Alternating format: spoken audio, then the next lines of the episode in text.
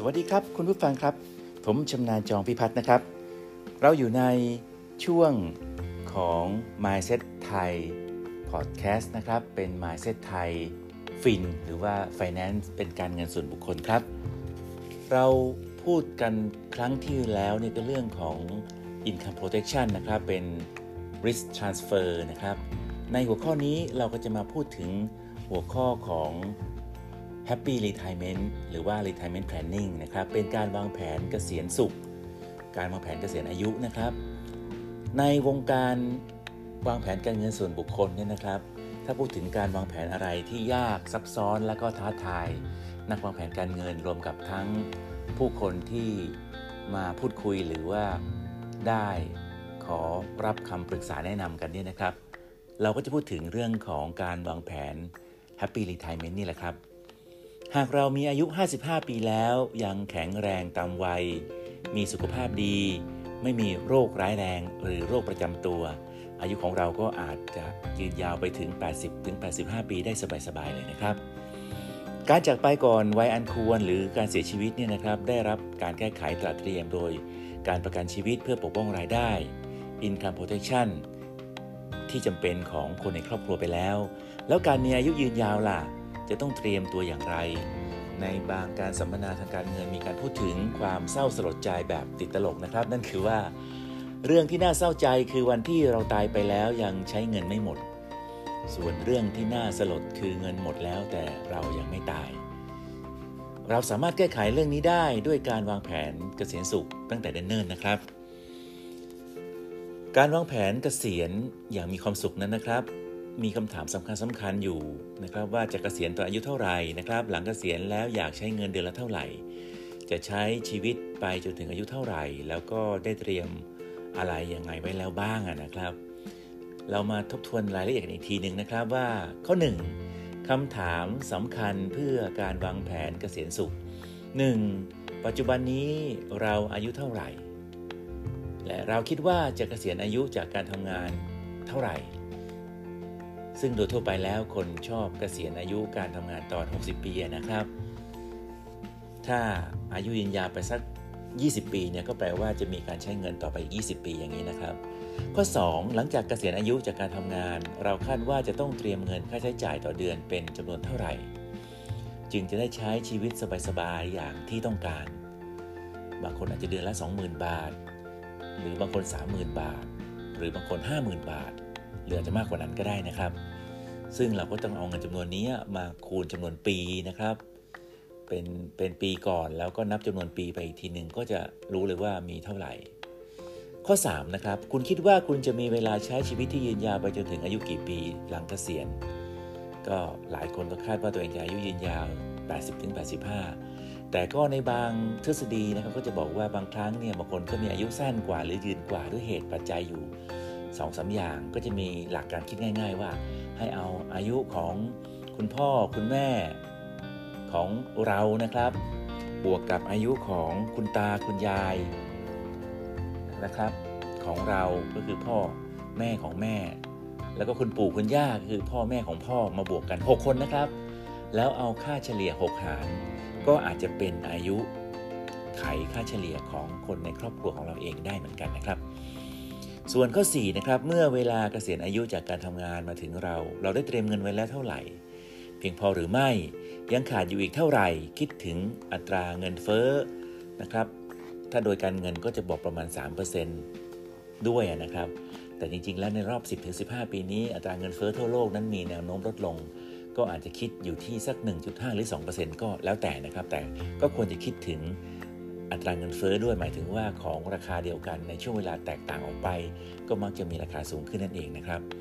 4.1 นะครับ เรามีเงินจากกองทุน อันนี้ก็แล้วแต่ว่าแต่ละคนเนี่ยทำอาชีพอะไรนะครับ อยู่ในฝั่งราชการเอกชน หรือว่าอาชีพอิสระอะไรก็แล้วแต่นะครับว่าเรามีเงินกองทุนกบขในภาคราชการไหมเรามีกองทุนสำรองเลี้ยงชีพ PVD ในฝั่งเอกชนไหมหรือว่าเป็นฟรีแลนซ์เนี่ยเรามีกองทุนการออมแห่งชาติ หรือกอชเท่าไหร่ มีประกันสังคมเนี่ยหรือเปล่าหรือมีเท่าไหร่เนี่ยก็คือตั้งเป็นโจทย์ไว้ด้วยนะครับ 4.2 เรามีเงินจากการประกันบำนาญหรือไม่มีเท่าไหร่ ประกันบำนาญก็เป็นภาคสมัครใจนะครับ เราสามารถซื้อเองจากบริษัทประกันชีวิต ซึ่งมีการประกันบำนาญให้ คือจะอายุเท่าไหร่ก็แล้วแต่นะครับ ฝากไปถึงอายุ 59-60 เนี่ยหลังจากนั้นก็จะจ่ายเป็นรายเดือนหรือรายปีให้กับผู้ที่ทำนั่นเองนะครับ 4.3 เรามีเงินจากกองทุนรวมเพื่อการเลี้ยงชีพ นะ retirement mutual fund หรือไม่มีเท่าไหร่นะครับ 4.4 เรามีเงินที่เตรียมไว้โดยวิธีการอื่นๆ อีกหรือไม่ ฝากธนาคารฝากฟิกหรืออะไรก็แล้วแต่ มีเท่าไหร่นะครับ หลังเกษียณอายุ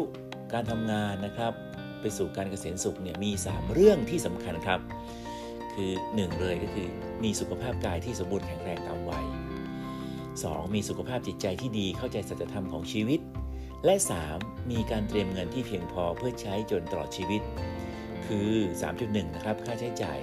ประจำวันประจำเดือนทั้งค่าอาหารค่าที่อยู่อาศัยค่าผู้ดูแลและอื่น ๆ 3.2 ค่าใช้จ่ายเพื่อท่องเที่ยวพักผ่อนหย่อนใจหรือการทำการกุศลนะครับ 3.3 คือค่าใช้จ่ายด้านสวัสดิการค่ารักษาพยาบาลที่เตรียมไว้แล้วนะครับเตรียมไว้แล้ว รัฐบาลเองก็พยายามออกมาตรการเพื่อช่วยในการวางแผนเกษียณ เช่นเดียวกันนะครับ เช่น สินเชื่อที่อยู่อาศัยสำหรับผู้สูงอายุ ที่เรียกว่า reverse mortgage นะครับ คือให้ผู้สูงอายุเนี่ยสามารถนำบ้านที่ปลอดหนี้เนี่ยมาขอสินเชื่อจากธนาคาร โดยที่ธนาคารจะจ่ายเงินให้ผู้กู้เป็นรายเดือนไปตลอดชีวิต แล้วก็จนมูลค่าบ้านหมดนะครับ เพื่อให้การตอบคำถามข้างต้นได้อย่างถูกต้องเหมาะสมเนี่ยเราเรามาลอง ผมเองนั้นลองใช้แอปพลิเคชันของกรตนะครับคำนวณหาเงิน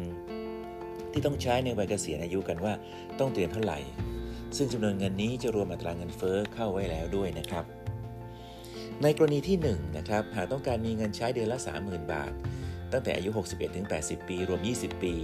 จำเป็นจะต้องมีเงินขั้นต่ำณวันเกษียณเนี่ยจำนวน7ล้าน2แสนบาทครับ เดี๋ยวเรามาติดตามตอนต่อไปกันนะครับ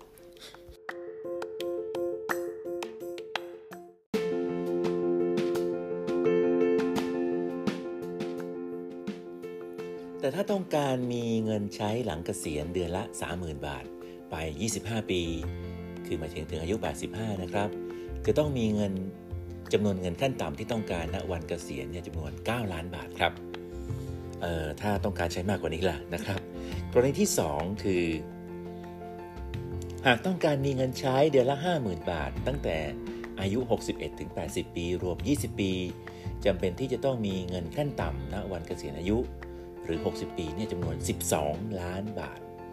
ใช่ครับ 12 ล้านบาทครับ แต่ถ้าต้องการมีเงินใช้หลังเกษียณเดือนละ 50,000 บาทไป 25 ปี ก็คือตั้งแต่อายุ 61 ถึง 85 ปีนะครับ จะต้องมีจำนวนเงินขั้นต่ำที่ต้องการณวันเกษียณเนี่ยจำนวน 15 ล้านบาทเลยทีเดียว ท่านที่รักครับเมื่อเรารู้แล้วว่าจะต้องเตรียมเงินเท่าไหร่ เพื่อชีวิตในวันที่เกษียณอายุมาถึง เราก็ต้องมีวิธีการเตรียมการดังกล่าวอย่างเหมาะสมนะครับ ในข้อ2เนี่ยการเตรียมกองทุนเพื่อเกษียณสุข โดยการจัดสรรเงินลงทุน หรือว่า asset allocation ตรงนี้สำคัญมากเลยนะครับ เนื่องจากไม่มีเครื่องมือทางการเงินใดเพียงอย่างเดียวที่จะเหมาะสม ต่อการสร้างโครงการเกษียณสุข ได้โดยไม่ต้องพึ่งพาเครื่องมือทางการเงินอย่างอื่น เพราะในการวางแผนการเงินการลงทุนนั้น มีวลีคลาสสิกที่ว่า อย่าใส่ไข่ทุกใบไว้ในตะกร้าเดียวกันนะครับก็ยังคงมีความสำคัญมีความหมายและลึกซึ้งเช่นเคย ในเมื่อความไม่แน่นอนเนี่ยมีอยู่รอบกาย นี่จึงเป็นเหตุผลที่เราต้องกระจายความเสี่ยง ด้วยการจัดพอร์ตการลงทุนตามเป้าหมาย ระยะสั้นเสี่ยงไม่ได้ จึงต้องเน้นให้มีสภาพคล่อง เบิกออกมาได้เร็วนะครับ ระยะกลางเสี่ยงได้บ้าง จึงต้องเน้นให้มีความชัวร์นะครับ ระยะยาวเสี่ยงได้มากหน่อย จึงต้องเน้นให้ได้ผลตอบแทนที่สูงที่สุด ดังนั้นเราขอแนะนำเครื่องมือทางการเงินที่สำคัญดังต่อไปนี้นะครับ ก็คือส่วนใหญ่เลยเนี่ย 40-50%ก็ควรจะอยู่ในกองทุน เรียกว่า RMF นะครับเป็นกองทุนตราสารทุนนะครับ อันนี้ก็มองยาวเลยนะ ยาวเลยนะครับ ก็คือ Retirement Mutual Fund นั่นเอง และ ประมาณ 20%ครับของพอร์ตที่ต้องการอย่างเช่น 10 ล้านบาทอย่างเงี้ยนะครับ 20%ก็คือประมาณ 2 ล้านบาทเนี่ยก็ควรจะมาจากประกันบำนาญประกันบำนาญนี่ก็คือชัวร์แน่ ๆ เลยนะครับ ผลตอบแทนไม่เยอะแต่ชัวร์แน่ ๆ ส่วน RMF ตราสารทุนเนี่ยก็คือต้องการผลตอบแทนระยะยาวนะครับ อีก 20%นะ10-20%เนี่ยก็มาจากประกันควบการลงทุนหรือ Unit Link อันนี้ก็จะมาช่วยนะครับ ไม่ได้ต้องการจำนวนเงินแต่ว่า การซื้อประกันควบการลงทุน โดยที่ใช้ปรับเป็น Long Term Healthcare จะทำให้จำนวนกองทุนก้อนนี้ดูแลสุขภาพไปจนถึงตลอดชีวิตด้วยได้เช่นเดียวกัน และประมาณ 10%นะครับก็เป็น RMF นะครับของตราสารหนี้ซึ่งชัวร์นะครับ แล้วก็อีกประมาณ 10%นะ5-10%ก็เป็น RMF ของกอง REIT ซึ่งมีเงินปันผลอะไรด้วยก็แล้วแต่นะครับ ซึ่งสามารถจัดสรรได้ ถ้าอย่างนี้นะครับ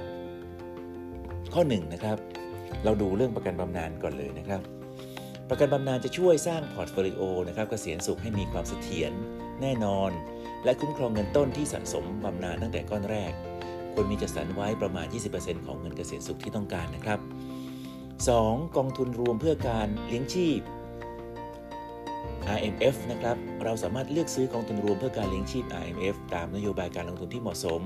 กับเป้าหมายและวิถีชีวิตของเราซึ่งมีหลากหลายรูปแบบ ผสมผสานกันให้ได้ผลตอบแทนที่คาดหวัง ตามความเสี่ยงที่เรายอมรับได้ ก็ควรจัดสรรไว้สัก 60-70%ของเงินเกษียณสุขที่ต้องการนะครับ โดยกองทุนรวม IMF แบบเน้นลงทุนในตราสารหนี้ควรจะสั่นไว้ประมาณ 10%ของเงินเกษียณสุขที่ต้องการ กองทุนรวม IMF แบบเน้นรายได้จากกองทุนรวมอสังหาริมทรัพย์หรือกองทุนรวมโครงสร้างพื้นฐาน หรือกองรีดเนี่ยนะครับควรจะสั่นไว้สัก 10%ของเงินเกษียณสุขที่ต้องการนะครับ กองทุนรวม IMF แบบเน้นในตราสารทุนในประเทศ ทั้งที่เน้นลงทุนในหุ้นขนาดกลางขนาดเล็ก หรือหุ้นบริษัทขนาดใหญ่ควรจะสั่นไว้ประมาณ 20-30%ของเงินเกษียณสุขที่ต้องการครับ และกองทุนรวม IMF แบบเน้นลงทุนในต่างประเทศ ควรจะสั่นไว้สัก 20%ของเงินเกษียณสุขที่ต้องการ นี่ก็เป็นการกระจายความเสี่ยงเป็นในตัวเลยนะครับ ข้อ 3 ประกันควบการลงทุนหรือ Unit Link นะครับ Unit Link เป็นนวัตกรรมใหม่ที่นำมาใช้ในการจัดเตรียมกองทุนเพื่อการเกษียณสุขได้ดีมากๆครับ เพราะมีการให้ความคุ้มครองชีวิต และนำเงินส่วนใหญ่ไปลงทุนในกองทุนรวมที่ได้คัดสรรให้เป็นไปตามเป้าหมายของเรา ควรมีจัดสรรไว้สัก 10 ถึง 20%ของเงินเกษียณสุขที่ต้องการ แล้วก็อย่างที่เรียนไปนะครับ ก็สามารถจัดสรรเป็นพอร์ตสำหรับเป็น long-term healthcare นะครับ ก็คือเงินก้อนนี้เอาไว้เลี้ยงดูตัวเองต่อชีวิตได้เลยนะครับ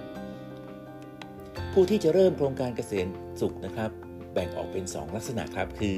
1. คนที่เริ่มทำโครงการเกษียณสุข และต้องการใช้สิทธิ์ลดหย่อนภาษีเงินได้บุคคลธรรมดา ให้เน้นไปที่การเริ่มทำประกันบำนาญและกองทุน RMF เป็นสำคัญนะครับ 2. คนที่เริ่มทำโครงการเกษียณสุข แต่ไม่มีความจำเป็นต้องใช้สิทธิลดหย่อนภาษีเงินได้บุคคลธรรมดา อันนี้ก็สามารถใช้เครื่องมือทางการเงินทุกแบบที่กล่าวมา ใช้เริ่มโครงการเกษียณสุขได้อย่างอิสระเลยนะครับ ตัวอย่างที่ 1 การจัดพอร์ตโฟลิโอเกษียณสุขของผู้ชายอายุ 35 ปีสำหรับโครงการเกษียณสุขที่ 15 ล้านบาทเมื่ออายุ 60 ปีนะครับ โดยต้องการใช้สิทธิลดหย่อนภาษีเงินได้บุคคลธรรมดาด้วยนะครับ ข้อ 1 ก็คือเงินจากประกันบำนาญจำนวน 3 ล้านบาท ซึ่งก็คือประมาณ 20%นะครับ โดยซื้อประกันบำนาญปีละ 61,662 บาท หรือเดือนละ 5,138 บาท 50 สตางค์นะครับ จ่ายเบี้ยประกันไปจนถึงอายุ 59 ปี ระยะเวลา 25 ปี รวมเป็นเงิน 1 5 4 1 5 5 0 บาท รับบำนาญตั้งแต่อายุ 60ถึง85 ปี ปีละ 115,385 บาท รวมรับ 26 ปีรวมเป็นเงิน 3 ล้านบาทนะครับ อันนี้ก็ถือว่าฟิกชัวร์นะครับ 2. เงินจากกองทุนรวม IMF ตราสารหนี้จำนวน 1.5 ล้านบาท อันนี้ก็ต้องไปดูนะครับกองทุนรวมตราสารหนี้อะไรที่จะสามารถได้ผลตอบแทนพอสมควรแล้วก็ได้ในวงเงินนี้นะครับ 1.5 ล้าน 3. เงินจากกองทุนรวม IMF ที่ลงทุนในกองทุนรวมอสังหาหรือกองรีดจำนวน 1.5 ล้านบาทนะครับ 4. เงินจากกองทุนรวม IMF ตราสารทุนในประเทศจำนวน 4.5 ล้านบาท ประมาณ 30%โดยเป็นกองทุนรวม IMF ที่ลงทุนในหุ้นของบริษัทขนาดใหญ่ หรือว่าขนาดกลางขนาดเล็กก็ได้นะครับ ข้อ 5 เงินจากกองทุนรวม RMF ตราสารทุนต่างประเทศจำนวน 3 ล้านบาท หรือประมาณ 20% โดยเป็นกองทุนที่เลือกลงทุนใน Healthcare Sector หรือลงทุนในแบบ Global Mix ก็ได้นะครับ เดี๋ยวนี้ก็มีทางกองทุนเทคโนโลยี กองทุนหลายแบบที่ทั้งส่วนของอเมริกา หรือทั่วโลกหรือของจีน หรือของเอเชียแปซิฟิกเอเชียแปดอะไรก็แล้วแต่นะครับ ก็เหมาะสมที่จะลงทุนได้ ข้อ 6 เงินจากประกันควบการลงทุนยูนิตลิงก์จำนวน 1.5 ล้านบาท แล้วก็เตรียมกองนี้เป็นกองไว้สำหรับ long term health care ด้วยนะครับ วิธีการบริหารพอร์ตเมื่อเริ่มต้นคือต่ออายุ 35-40 ปีนะครับ ควรเริ่มต้นจากการทำประกันบำนาญก่อน เพื่อเป้าหมายสร้างรายได้ประจำเมื่ออายุ 60 ปีเป็นต้นไป และซื้อกองทุนรวม RMF นะครับตราสารทุนก่อน เมื่อเงินทำงานได้ผลตอบแทนที่มากพอสมควรแล้ว จึงค่อยๆ ปรับพอร์ตให้ไปอยู่ในกองทุนรวม RMF ตราสารหนี้ กองทุนรวม RMF ที่ลงทุนในกองทุนรวมโครงสร้างพื้นฐาน REIT มากยิ่งขึ้นสำหรับตัวอย่างที่ 2 นะครับ การจัดพอร์ตโฟลิโอนะครับเกษียณสุขของหญิงอายุ 35 ปีสำหรับโครงการเกษียณสุข 15 ล้านบาทเมื่ออายุ 60 ปี โดยไม่ต้องคำนึงถึงการใช้สิทธิ์ลดหย่อนภาษีเงินได้บุคคลธรรมดา ก็ข้อ1นะครับเงินจากประกันบำนาญจำนวน 3 ล้านบาท ก็ประมาณ 20%ของของที่ต้องการนะครับ โดยซื้อประกันบำนาญปีละ 64,771 บาท หรือเดือนละ 5,397 บาท 58 สตางค์นะครับ จ่ายเบี้ยไปจนถึงอายุ 59 ปี ระยะเวลา 25 ปีรวมเป็นเงิน 1 6 1 9 2 7 5 บาท เธอจะได้รับบำนาญตั้งแต่อายุ 60 ถึง 85 ปี ปีละ 115,385 บาท รวมรับ 26 ปี รวมเป็นเงิน 3 ล้านบาทครับ 2. เงินจากกองทุนรวม RMF ตราสารหนี้จำนวน 1.5 ล้านบาท คิดเป็นประมาณ 10% 3. เงินจากกองทุนรวม RMF ที่ลงทุนในกองทุนอสังหาหรือกองรีดจำนวน 1.5 ล้านบาทประมาณ 10% 4. เงินจากกองทุนรวม RMF ตราสารทุนในประเทศจำนวน 3 ล้านบาท คิดประมาณ 20%โดยเป็นกองทุน RMF ที่ลงทุนในหุ้นขนาดใหญ่ หรือขนาดกลางขนาดเล็กในประเทศนะครับ 5. เงินจากกองทุนรวม RMF ตราสารทุนต่างประเทศจำนวน 3 ล้านบาทประมาณ 20%ของกองทุนที่ต้องการ 6. เงินจากประกันควบการลงทุน Unit Link นะครับประมาณ 3 ล้านบาทคือประมาณ 20%ข้อ 3 นะครับ จากปัจจัยสำคัญ 4 ประการสำหรับการจัดพอร์ตโครงการเกษียณสุขนะครับ อันนี้สำคัญยิ่งๆเลยนะฮะหคือช่วงอายุของผู้เริ่มต้นโครงการ เรียกว่า life stage planning นะครับ หากผู้เริ่มต้นโครงการเกษียณสุขมีอายุไม่มากนัก คือช่วง 25-35 ปีเนี่ยนะครับก็มีเวลาระยะเวลาในการลงทุนยาวนาน 25-35 ปี ก็สามารถเพิ่มน้ำหนักการลงทุนในหุ้นขนาดเล็ก หรือ mid small cap ในเปอร์เซ็นต์ที่เพิ่มมากขึ้นได้นะครับ หรือเลือกลงทุนในกองทุนหุ้นต่างประเทศ ที่มีโอกาสสร้างผลตอบแทนสูงในระยะยาว เช่น healthcare sector นะครับหรือว่ากลุ่มเทคโนโลยี กลุ่ม disruptive กลุ่ม EV นะครับ กลุ่มเรียกว่าพลังงานสะอาด Clean Energy อะไรก็แล้วแต่เราสามารถเลือกได้ หากผู้เริ่มโครงการเกษียณสุขเริ่มต้นโครงการอายุมากพอสมควรแล้ว คือในช่วง 36-45 ปี มีระยะเวลาในการลงทุนไม่มากนัก คือในช่วง 15-24 ปี ก็อาจพิจารณาเพิ่มสัดส่วนกองทุนรวม IMF ที่ลงทุนในหุ้นขนาดใหญ่ ในเปอร์เซ็นต์ที่เพิ่มมากขึ้นแทนนะครับ